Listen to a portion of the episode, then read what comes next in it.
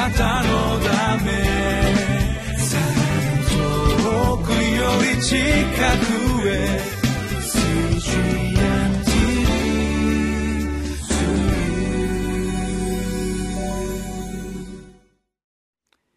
7月15日のリビングライフの時間です。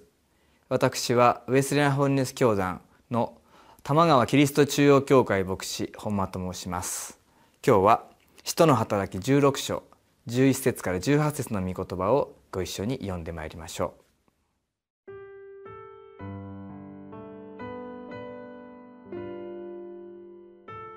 使徒の働き16章11節から18節。そこで私たちはトロアスから船に乗り、サモトラ家に直行して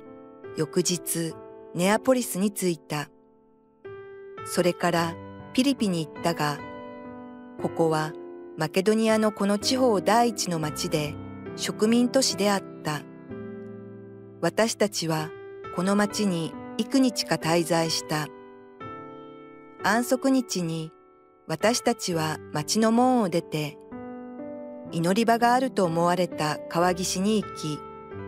そこに腰を下ろして集まった女たちに話した。テアテラ市の紫布の商人で、神を敬うルデアという女が聞いていたが、主は彼女の心を開いて、パウロの語ることに心を止めるようにされた。そして彼女も、またその家族もバプテスマを受けたとき、彼女は、私を主に忠実なものとお思いでしたら、どうか私の家に来てお泊まりくださいと言って頼み、強いてそうさせた。私たちが祈り場に行く途中、占いの霊に疲れた若い女奴隷に出会った。この女は占いをして主人たちに多くの利益を得させているものであった。彼女はパウロと私たちの後についてきて、この人たちは意図高き神のしもべたちで、救いの道をあなた方に述べ伝えている人たちですと叫び続けた。幾日もこんなことをするので、困り果てたパウロは振り返ってその霊に、イエス・キリストの皆によって命じる、この女から出て行け、と言った。すると、即座に霊は出て行った。マケドニア人の幻を見て、そちらに主の導きがあると、そのように信じた一行は、海を渡り、そしてピリピの町へとたどり着きました伝道の働きの中で今日のこの11節と18節には2人の女性が出てきます。1人目はルデアという人です。14節にはこの人が紫布の商人で神を敬うルデアという女が聞いていたが主は彼女の心を開いてパウロの語ることに心を止めるようにされたと書かれています。ルデアというおそらく非常に裕福なこの女性が福音に耳を傾け神様が心を開いてそして信じるように導かれたわけであります。15節を見ますと本人もまたその家族もバプテスマを受けたとそのように書かれています。やがてそのルデアの家は伝道の働きの中でパウロたちがとどまるところとなりおそらくは集会所のようになったんだろうと想像されます。この女性は主が心を開きそして福音を受け入れてその福音に生きるものとされました。その後具体的なこのルデアという女性の働きは記されていませんけれどもしかしやがてパウロが手紙を書き送るピリピの教会の基礎がここに築かれたであろうということが想像されます。パウロはこの後少し経ってからピリピを離れなければならなくなりますがしかしピリピの働き教会の働きはどんどん進んでいきますですからこのルデアはまた誰かに福音を語りそして教会の基礎を固めていったんだろうということが想像できるわけです。ルデアは主の導きの中で精霊に心を開き福音を受け入れそして御言葉を語るものとされました。パウロがピリピで主に導いた魂の人数はあまり多くなかったかもしれません。でもパウロによって導かれた魂は確実に用いられそしてピリピでの宣教がさらに進んでいったのです。ここで改めて宣教というものが人の働き以上に精霊の働きであるということを思わされます。常にルディアの行動振る舞いには主の霊の導きがありました。その次に出てくるのは占いの霊に疲れた若い女奴隷であります。この人はその占いの霊によって占いをしておりましたけれども主人たちによって使われその利益の源とさせられていた人物でした。おそらくこの占いの霊というものがこの女性に17節にあるようにこの人たちは意図高き神のしもべたちで救いの道をあなた方に述べ伝えている人たちですとそのように叫ばせていたのでありましょう。彼女が言っている言葉は正しい言葉だと思います。この人たちは意図高き神のしもべたちで救いの道をあなた方に述べ伝えている人たちです。その通りです。パウロたちはそのような人物でありそのような働きをしていました。でも19節18節を見ますと幾日もこんなことをするので困り果てたパウロは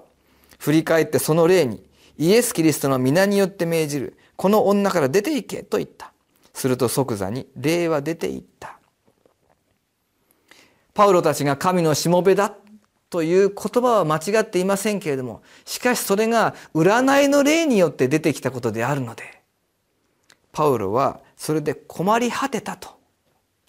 まあ、迷惑をした宣教の妨げになったということでありましょう。パウロたちはその占いの霊を追い出しその女性は占いの霊から解放されました。それまでのこの女性も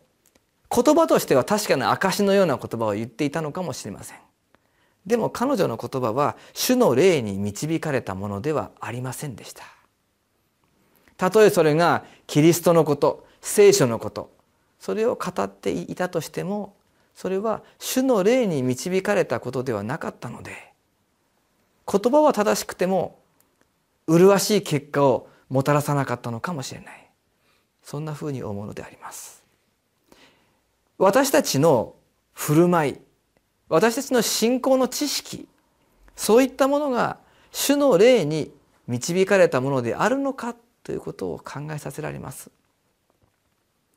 私たちは信仰生活が進んでいく中で例えば聖書のこと例えば福音のことそういったことをある程度知識としてきちんと捉えていく必要はあるかもしれません。学ぶのが大好きな人もいます。ある意味では学んでいない私のようなものよりもたくさんの知識を持っていらっしゃる方もたくさんいます。それは素晴らしいことです。しかしそれが主の霊に導かれた精霊に導かれた知識でないならばそれは福音宣教を進めるものでもなくまた教会を立て上げるものでもなくむしろそれは神様から喜ばれないそのような知識になってしまう危険性があります。私たちは主の働きに主の霊の導きに心を開いてそしてその精霊の働きの中で御言葉を受け入れ信じまた御言葉に生きそして主の教会が立て上げられそしてまた本当に誰かの信仰が立て上げられていくために私たちの福音の言葉を語ろうではありませんか。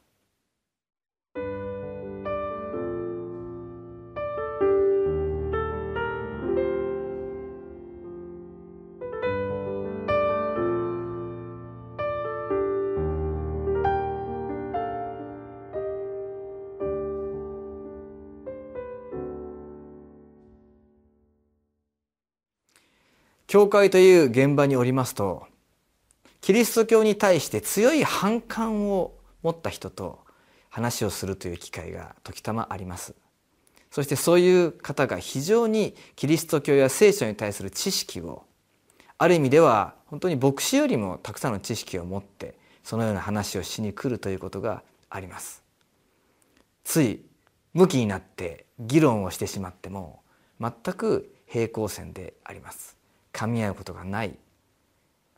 やはり主が一人一人の心を開くということなしに